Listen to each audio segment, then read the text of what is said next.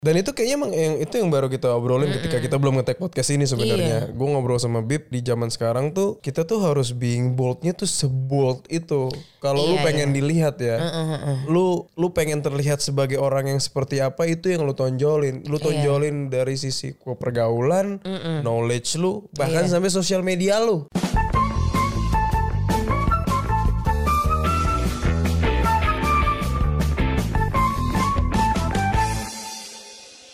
Assalamualaikum warahmatullahi wabarakatuh. Waalaikumsalam warahmatullahi wabarakatuh. Selamat Salam. Selamat pagi dini hari sih ini lebih tepatnya untuk kita. Lagi-lagi jam 2 kita baru bisa ngetek. Salam sejahtera bagi kita semua ya. Iya betul. Ini adalah hari di mana Hamin satu kami ngeteknya Hamin satu bener. Hamin satu dari keberangkatan kami Insya Allah ada dek semangat. Kami mau jalan-jalan lah sekeluarga. Hmm, gitu sama, Sama sahabat-sahabat kami juga. Jadi ceritanya BFF trip gitu lah. Tapi Iya, iya, iya. pertama kali akan bawa Kion Mhm. ke luar negeri. Wih sedap. Eh, Istimewi. Istimewi. Lo nyebrang Selat Sunda dikit juga di luar negeri. Iya. Barangkali Lampung Sabrangan dikit kan kita nggak tahu. Pokoknya ini tuh hal baru juga sih sebenarnya buat gue bab gila packing, packing menuju persiapan yang mana cuacanya itu katanya 7 derajat bisa kurang. Bisa Aduh. Kami belum punya pengalaman jujur. Ya kalau gue udah ada, gue pernah tinggal di sana. Pernah tinggal bahkan. di sana. Namun yang packingin kan selalu ibu saya. Iya iya iya. Terus iya. kebetulan ini adalah pertama kali juga kita akan bertiga selama Hmm. Dua dua, minggu, minggu, dua lah minggu. ya. Karena orang tua kami berangkat umroh. Umroh. Jadi, Jadi nggak ada yang bisa dititipin. Tepuk tangan dulu aja sih. Buat kita berdua yang hari ini Ya, ya. apa ya? Eh bukannya pamer ya, mohon Eh, maaf. bukan bukan. Bukannya ria gitu. Enggak, Mudah-mudahan jangan di diambilnya, nah, ditangkapnya jangan kayak gitu. Enggak, tapi justru gue mau ceritain kalau gue baru baru aja melakukan sebuah hal baru, bener-bener Mhm. hal baru. Sorry, hal baru. Ngantuk ya bu ya. Ngantuk banget. hal baru itu adalah mulai dari Mhm. belajar packing ketika yaitu winter Ya, atau ya, ada ya. bastian-bastian winter Heeh. sama dengan baju-baju jauh lebih tebel banget. iya, iya. Sorry, baju gua kagak pakai winter aja udah tebel. Udah tebel. Tambah lagi winter. Doi ini kalau lagi packing, itu tuh kalaupun kita ke pantai, Iya, packingannya paling banyak. itu dia. Tapi sekali kalau Iya. nggak paling banyak paling dikit. Dikit. Bawanya Pernah yang di Lombok baju cuma tidur cuma bawa satu. buat seminggu. Pantai lagi lepek. Ya ampun, ada banget tuh momen-momen Iya, gue iya, kayak iya, udah lah iya. Bape gitu. Tapi yang mudah-mudahan trip trip kali ini Insya Allah. insya Allah menjadi trip yang berkesan ya, yang menyenangkan, yang apa ya, em, Ya yang penuh dengan pelajaran betul, yang baik. betul, yang membuat kita selalu bersyukur kan. Betul, betul, betul. Gitu. Dan mudah-mudahan yang belum belum bepergian, belum punya kesempatan Belum sempat traveling, liburan, belum sempat liburan, semoga diberikan kekuatan untuk mengumpulkan uang Iya dan sih. mencari waktu. Heeh. Itu Yang paling penting tuh. Pentingnya juga ketika kita ngomongin belajar sesuatu yang baru yang tadi yang kamu yang kamu Iya. sempat singgung. Belakangan apa coba hal baru yang kamu coba tuh apa sih? Hal baru yang Yang aku kamu coba perdalam yang lagi perdalam adalah seperti yang em, kamu tahu Hmm. yang sudah kita jelaskan di podcast kita sebelumnya kalau aku kan lagi berurusan dengan masalah anger management gitu loh. Hmm. Gimana mengendalikan dan bisa mengolah emosi aku menjadi pribadi yang lebih baik lagi kan dan Iya. dan yang sekarang aku lakukan ya belajar satu hal yang baru itu belajar mengontrol emosi aku. Iya keren, kamu benar-benar sudah melakukan itu kok.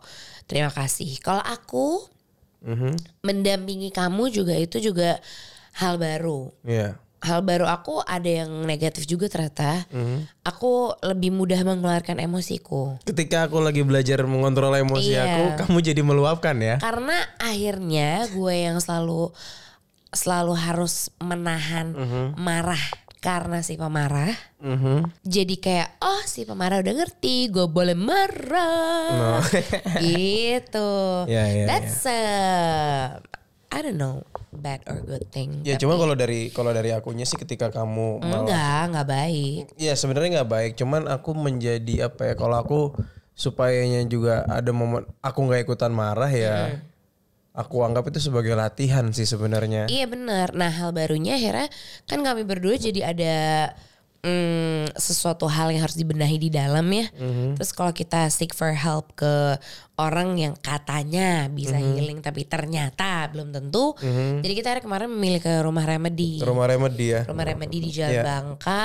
Terima kasih banyak sudah hadir dalam apa ya dalam apa bahasa sebutannya Jadi singkat dalam relung ah, mungkin buat yang nggak tahu apa yang terjadi di rumah remedy. Iya Jadi pada saat itu gue memang gue tidak tahu tuh di rumah remedy itu ada apaan sih. Iya, Bapak waktu itu cerita Iya. mengikuti private session sama psikolog. Ini hal baru juga.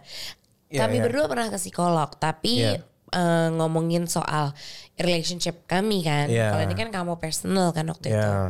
Udah tuh. Terus habis itu sesi yang berikutnya. Agak sedikit berbeda sebenarnya ketika aku ngobrol di rumah remedy dengan waktu itu dengan Mbak Rati dari personal growth. dari personal growth agak-agak sedikit berbeda. Mungkin pendekatannya juga agak berbeda kali ya. Mungkin walaupun sebenarnya fokus concernnya juga psikologi kali ya. Cuman aku merasakan ada ada beberapa perbedaan di antaranya adalah pada saat kita mengikuti sesi apa tuh yang pakai suara Sound healing. sound healing. Jadi kami berdua tuh setelah, nah lucunya gini, Mhm. tadi ya kami berdua mau ngikut setelah uh, Baba Private Session kita mau ikut meditasi bahagia. Iya. Ternyata ada kesalahan inah itu inah itu yang meng, sebenarnya kesalahan yang menurut menurut gue ya Bab cukup mem- menguntungkan kita karena kelas sound healing katanya favorit itu kan. Oh gitu. favorit itu tapi hari itu tuh terjadi misscheduling lah. Aha. Jadi akhirnya udah deh kita semua gimana kalau yang meditasi bahagia sound healing aja. Again, hari itu kami berdua mencoba hal yang baru. Iya, sound Ya, healing. sound healing gitu. Jadi ada satu apa ya Ya. semacam guru gitu Iya, ya. iya, semacam apa ya? Trainer kali ya. Trainer gitu kali apa gimana ya. yang dia ngelit dari awal dari Iya, akhir. dan kayak musisi juga. Iya. Aku nggak lupa, aku nggak akan lupa sih Eh, Mbak Neduh. Nah, Neduh namanya. Mbak Neduh. Jadi gue kan masuk di sesinya udah masuk ke tengah-tengah kan. Bip lebih awal. Ketika gue masuk tuh yang gue lihat adalah yang pada ikutan ini pada tiduran. Iya, karena kebayang gak sih senikmat Ngetuk. Gak apa-apa nih aku mau masukin juga. Biar tahu kalau ini part nguap ya manusiawi tahu. Iya, Kita iya. jam setengah tiga ini. Bener bener bener. Oke. Eh, part di mana ketika sound healing itu adalah yang pasti kenapa favorit. Mhm. Mungkin karena ketika lagi kelas sound healing kita bener-bener di- bener-bener disuruh tidur. Tiduran aja udah. Mhm. Iya. Tiduran. Terus dikasih alat musik yang kayak ngelilingin kepala, Iya, terus ada badan. ada si merinding-merinding lucu gara-gara Bowl- alat musik. Bowl apa tuh? Iya, Bowlnya Tibet ya. yang kalau dipukul gitu. Itu ada tuh namanya tuh. Iya Tibet. Ya pokoknya gitu ya bunyi hong gitu. tong. Tapi emang ketika aku ikutan Oh ngorok. Eh lo. Tapi katanya itu justru katanya ya bagus banget berarti super relaxnya maksimal kan. Iya. Cuman sorry yang sampingnya kan kayak oh kayak di kandang babi. ya gimana dong gue punya punya Iya. sleep apnea ya jadinya ya Bener. ngorok. Ya, Ya, gitu deh. Pokoknya intinya kita Bagus melakukan ya. hal baru, baru. berdua Betul. gitu. Terus eh, yang lucunya kan kita juga sering lihat gitu ya. Hmm. Ketika ada hal-hal yang tidak, misalnya kita beli sesuatu tapi tidak berbentuk fisik. Hmm. Iya. gitu kan ya beli sesuatu nggak berbentuk fisik padahal itu sebenarnya juga adalah investasi itu kadang kita Iya, lupa iya, tuh iya.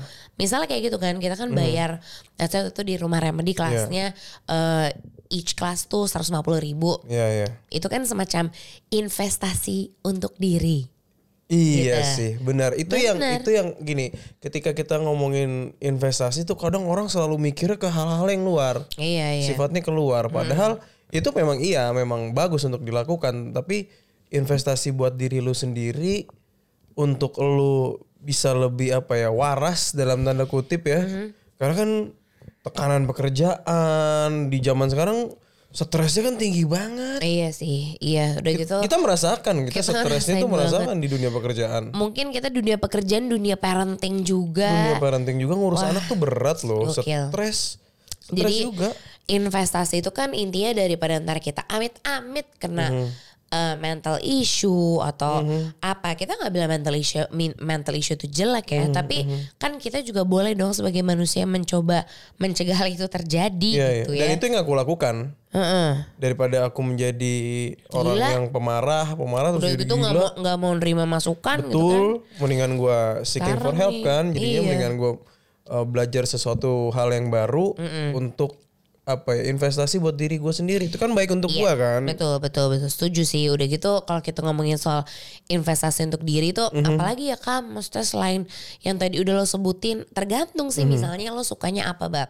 Iya. Mhm. Kalau misalnya sekarang kita balik deh, misalnya gue deh tarik balik ketika gue lagi duduk di bangku SMA. Kan kalau di bangku SMA ya lo tau lah apa yang lo dapat mata pelajaran ya kan. Iya. If at that time I know, actually I already know sih. Aku tuh mau jadi penyiar kan. Oh gitu. Aku dari kecil Ya, udah ya, ya. cita-citanya udah pengen jadi penyiar radio kan. Wah, aku gak punya cita-cita ya aku pada saat itu. ya. Nah kali itu yang menjadi uh, batu-batu loncatan sandungan lucu gemes-gemes sekarang. Iya, iya, iya. gitu iya. kan. Karena ketika lo udah tarik dari belakang, lo investasi. Investasiku waktu itu adalah bayar Trans Bintaro, Sudirman, Su- Mhm. ya atau enggak Trans BSD. Pokoknya bus Trans itu Mm-mm. Investasi aku 12 ribu untuk ongkos. untuk ongkos. Tapi lihat aku Mhm. Oh, sekarang. untuk kamu siaran Biasa ya. aja. untuk kamu menjadi seorang penyiar karena kan Iya. emang kamu akhirnya aku pingin banget kan jadi penyiar jadi investasiku menurutku itu ya ya kadang ya, tuh ya. kita nggak sadar aja gitu investasi tuh nggak melulu kayak apa misalnya logam mulia Betul. saham Iya, iya, reksadana itu juga kami iya kok kami Iya. melakukan itu kok. kami melakukan itu kok gitu cuman investasi yang untuk diri tuh way deeper than Iya. we ever thought gitu Maksudnya di sini adalah ketika kita ngomongin investasi, investasinya tuh harus yang menyeluruh. iya iya Skupnya tuh nggak cuman investasi dalam bentuk fisik, Uh-uh. tapi juga investasi dalam bentuk value, value ya value di diri kita ya. Iya iya itu sih ujung-ujungnya pasti gitu. untuk itu ya. Iya. Jadi mungkin mungkin ya gue nggak tahu sih Em, masuk akal gak sih ketika kita sendiri belum bisa menghargai diri, Iya. belum punya value gitu, lo aja tuh nggak tahu lo mau jadi apa. Iya. Ya bagaimana kita mau hargain dulu berapa? Gitu gak sih? Hmm, hmm, hmm. Misal, misalnya ada sesosok yang masih ada di grey area dia maunya apa maunya apa gitu kan sedangkan di samping kanan kirinya udah ada uh, orang-orang atau uh, personal personal yang lain yang lebih bold Iya iya. misalnya warna yang color blocking yang merah kuning Iya, iya. sama abu-abu lo pasti milihnya yang apa yang lebih kelihatan kan Iya. at least sama mata tuh yang lebih kelihatan nah itu Yang lebih menonjol. yang menonjol gitu Iya. jadi emang value diri tuh segitunya sih Dan itu kayaknya emang yang itu yang baru kita obrolin ketika kita belum ngetek podcast ini sebenarnya. Gue ngobrol sama Bib ketika em, di zaman sekarang tuh kita tuh harus being boldnya tuh sebold itu. Kalau lu Iya, pengen dilihat ya, lu lu pengen terlihat sebagai orang yang seperti apa itu yang lu tonjolin. Lu tonjolin dari sisi pergaulan, knowledge lu, bahkan sampai sosial media lu. iya Itu iya tuh sih itu tuh sekarang sosial media juga jadi penting banget kan jadi aspek yang penting. Tapi being bold uh, sama ya tetap harus keep yourself real ya. Iya, Jadi iya dong. jangan ketika bold itu lo sudah apa ya kan ada yang bilang, "Eh, gue udah bold kok" gitu. Make upnya kali bold gitu Iya, ya. iya. Cuman maksudnya karakter ya, lu, karakter, karakter lo gitu. Ketika gue nyebutin uh, karakter asli lu tuh. karakter asli gue gitu ya. Iya. Gue sih bisa bilang, oh Anka, Anka tuh eh, dia sekarang sibuknya nge-MC, Mhm. bikin podcast. Dia punya anak namanya Kion, dia Mhm. punya suami namanya eh, Esa Mahendra, dipanggilnya Baba. Mhm. Mereka punya YouTube channel, mereka juga punya podcast. Terus mereka em, lagi menggeluti, ya mungkin bisa dibilang pekerjaan yang di dunia maya. Di dunia maya. Iya, tapi mereka juga eh, memiliki sebuah keinginan untuk tetap menjadi diri sendiri. Iya. Nah, oke, I'm that bold. Coba gantian kamu. Esa adalah seorang bapak dan juga seorang suami yang sudah tidak perlu uh, dipertanyakan lagi siapa anaknya, siapa istrinya. Iya. Karena sudah pasti sudah gampang dilihat di sosial media. Sudah ketahuan karena gue sudah menulis di biografi gue. Esa sekarang sedang belajar untuk mengendalikan sifat buruknya yaitu pemarah Mm. untuk menjadi pribadi yang lebih baik lagi, Mm. untuk menjadi pribadi yang lebih sehat lagi, Mm. nggak cuma dari fisik tapi dari sisi mental juga dan itu yang sekarang kita butuhkan untuk keluarga ini tetap running karena kan saya kepala keluarganya kan. Mm.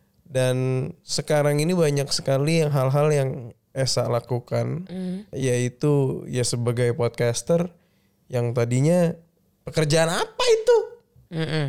Hal apa itu? Emang ada duitnya podcaster? Iya ya. Gitu. ya.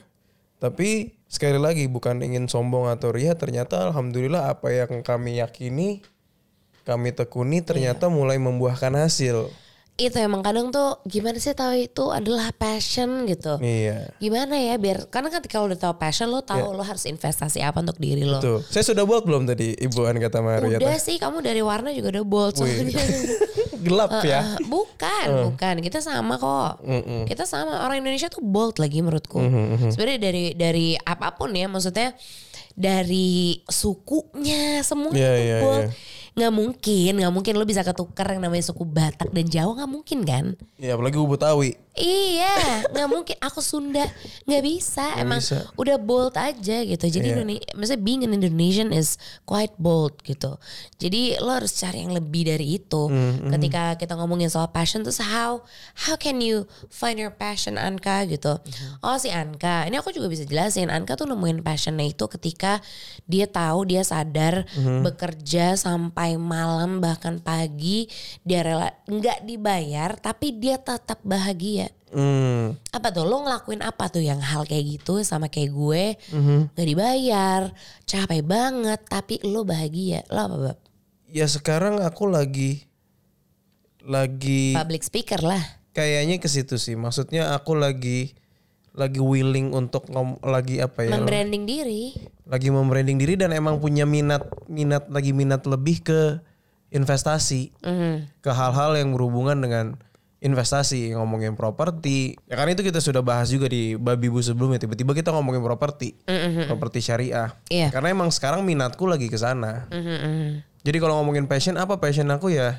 Kayaknya sekarang passion aku lagi ngomongin properti deh. Oh ya gitu oh enggak enggak mungkin passion kamu bisnis bisnis Ya kayaknya bisnis ya karena Bisnis. selain selain properti masih ada inah itu Iya, selain itu masih masih ada ngomongin mau bikin beberapa usaha yang akan dijalankan kan. Jadi Mhm. Betul emang sekali. basicnya emang bisnis yang ngomongin investasi. Kayaknya passion aku lagi pengen ke arah sana deh. Nah, berarti kan kalau kayak gitu ya kayak waktu itu kan kamu sampai ikut kelas, kamu bayar gitu terus sampai Gue belajar belajar coding. tengah malam. Enggak, kemarin tentang properti juga. Oh, properti juga ya. Iya, waktu properti juga itu kamu sampai tengah malam. Sampai tengah malam. Bener-bener ya udah pulang tuh masih semangat, masih eh take podcast yuk Iya, gitu kan. iya, iya. Bisa take podcast tuh hancur tuh. Itu Cuman itu itu passion tuh. itu passion tuh berarti kamu udah passionate tuh sama properti kamu se sepenasaran itu gitu Iya, why iya. not you do something bigger than you ever did before gitu Ya dan aku aku ngerasa ketika aku belajar lebih tentang satu hal yang emang orang lain banyak di luar sana yang kurang paham.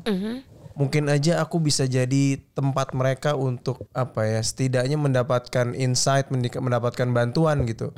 Bantuan dalam sisi pendapat gitu loh. Iya benar sih benar. Emang Itu harus sih. itu sih. Karena ya itu ketika lo udah tahu passion lo apa, misalnya lo tuh passionate sama apa sih gitu. Sekali lagi lo pikirin, lo tidur ya tiduran tiduran, terus habis itu lo merem, terus lo pikirin. Jangan kosong pikiran lo tiba-tiba kesambet lagi. Enggak tau tau udah besok pagi alarm Oh, bunyi iya. ketiduran lah disuruh mikir ketiduran gitu loh jadi lo pikirin apa misalnya makan Hmm. makan tuh passion gue Waduh. misalnya ya Iya iya. lo mungkin bisa menjadi chef Eh, eh. nggak seperti yang orang tua lo bilang suruh jadi apa misalnya Eh bentar kalau hobinya Iya. makan belum jadi chef juga. Kalau chef itu hobinya masak.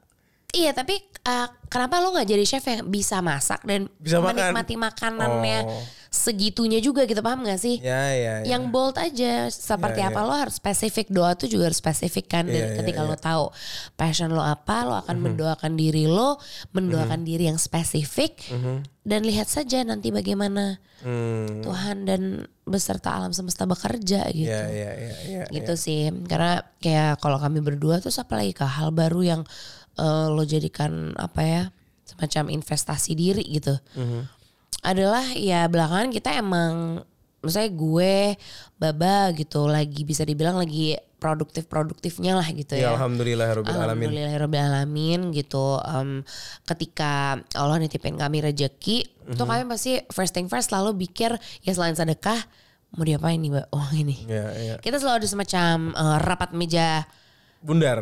meja meja nggak ada bundernya sih ada, gitu. mejanya Badan saing bunder. Meja kecil aja sih, meja iya, meja iya. warteg ya. Iya. Kita selalu rapat meja warteg gitu adalah apa nih kita mau ngapain nih. Jadi akhirnya ya misalnya contohnya rumah kami yang seperti rumah-rumahan ini. Hmm. Rumah-rumahan tuh kecil tapi menyenangkan paham gak? Menyenangkan. Iya kan? Aku senang menyebut rumahku adalah rumah-rumahan karena Iya, iya. aku selalu senang waktu kecil main rumah-rumahan. Ya ya. Jadi aku mindsetku aku pengen ketika aku main rumah rumahanku tuh aku selalu happy dalamnya gitu. Ya ya ya. Terus udah kan akhirnya kita tinggal sini. Terus kita mikir lagi nih. Ada lagi gitu ya misalnya rezeki datang kita ngapain lagi ya bab gitu. Ya ya. Akhirnya waktu itu em, ya lagi di tengah berpikir kayak gitu kami diundang sama Mas Oji. Masih gak sih Mbak? Waktu Ya, kita ya, diundang ya. sama Mas Oji. Mas Jadi Oji suruh ngomongin properti itu loh. Jadi emang hubungan Baba dan Bibu dengan Mas Oji ini tuh bukan hubungan yang antara klien ke ke podcaster lah Iya. gitu ya. Karena pekerjaan kami kan waktu itu jadi speaker waktu itu. Heeh. Kita Tapi- diundang sama eh, Mas Oji menjadi speaker. Speaker jadi pembicara karena umur umur kami berdua kan masuk masih umur millennials ya. Iya. Ya kan em, gua 31, Bib juga 31.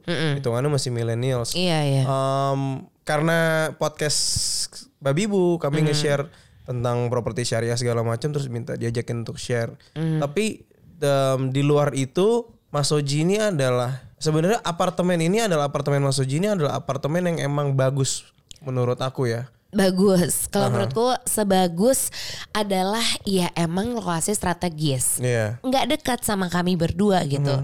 Sama sekali nggak dekat.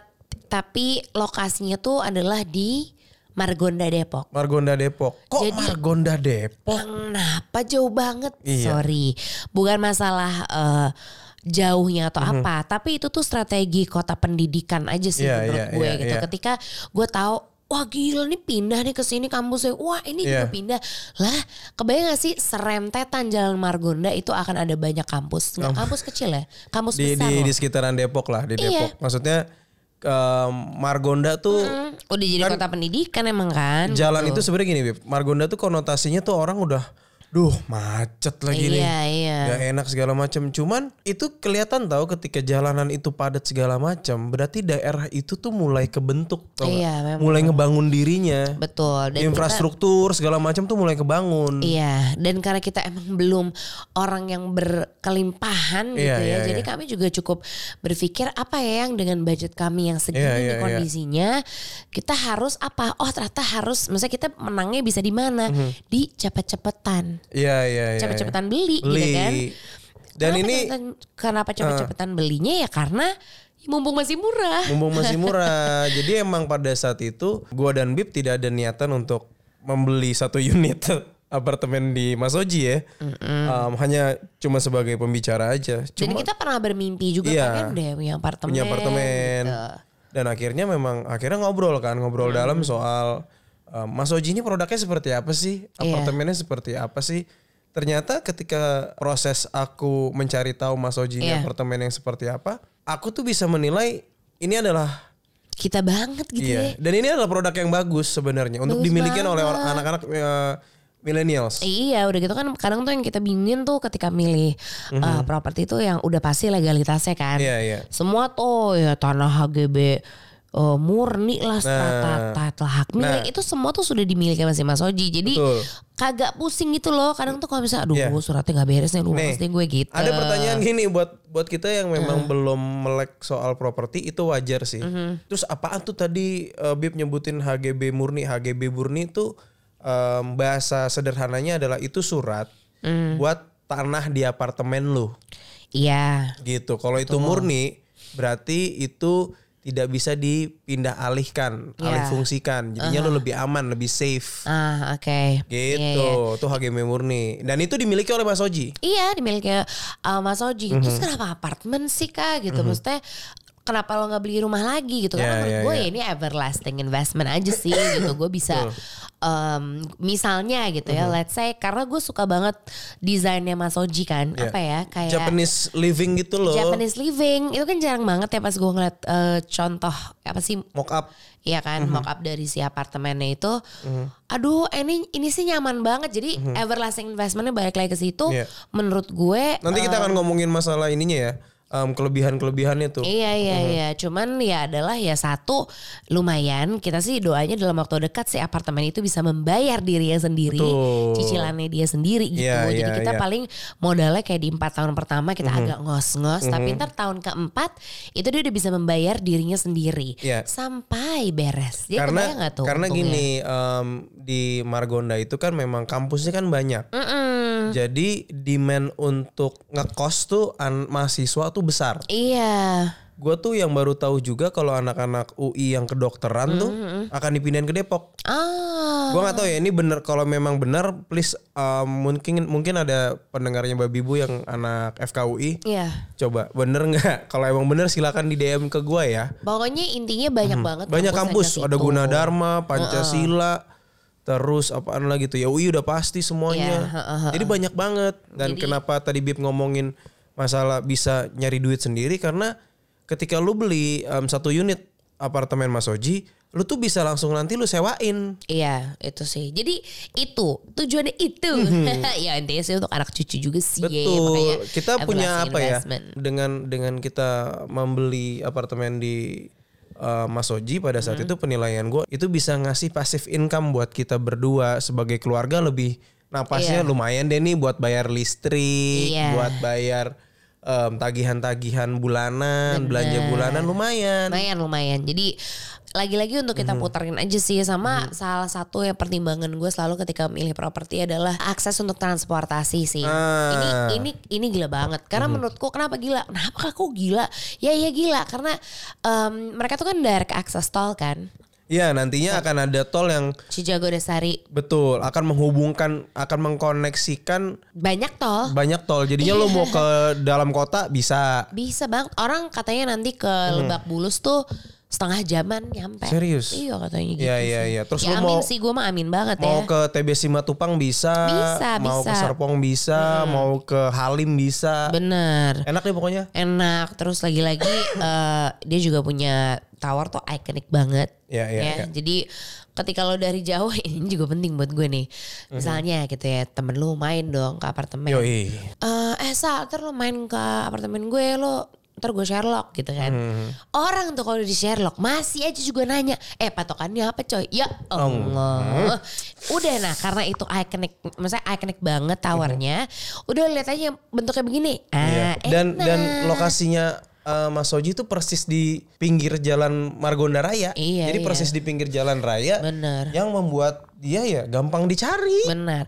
Amin misalnya ntar Kion UI C Nah, gitu kan. Jadi itu kita tuh. boleh ngayal-ngayal sih Amin. Dan gitu itu ya. kan menjadi salah satu penilaian kita juga kan. Iya iya. Kenapa kita beli um, unit di Mas, Mas Oji adalah yaitu tadi. Mm. Kalau misalnya Kion masuk UI, kita kan sebagai orang tua udah nyiapin ya. Udah lu ngekos aja, nggak Iya. usah ngekos lagi kan tinggal aja di apartemen yang udah kita beli. Benar, bisa gitu. Atau mungkin dia ada kerjaan di daerah Margonda dia bisa tidur di Iya. sana. Cuman Iya, iya. ini, terus lo takut kah misalnya ntar pergaulannya gimana-gimana deh. ile. Ini tuh satu hal yang menurut gue harus menjadi concern banget ya. Apalagi eh maksudnya kami berdua nih gini-gini, Mhm. ceh. nggak bener nggak bener gini nih kami ada benernya gitu.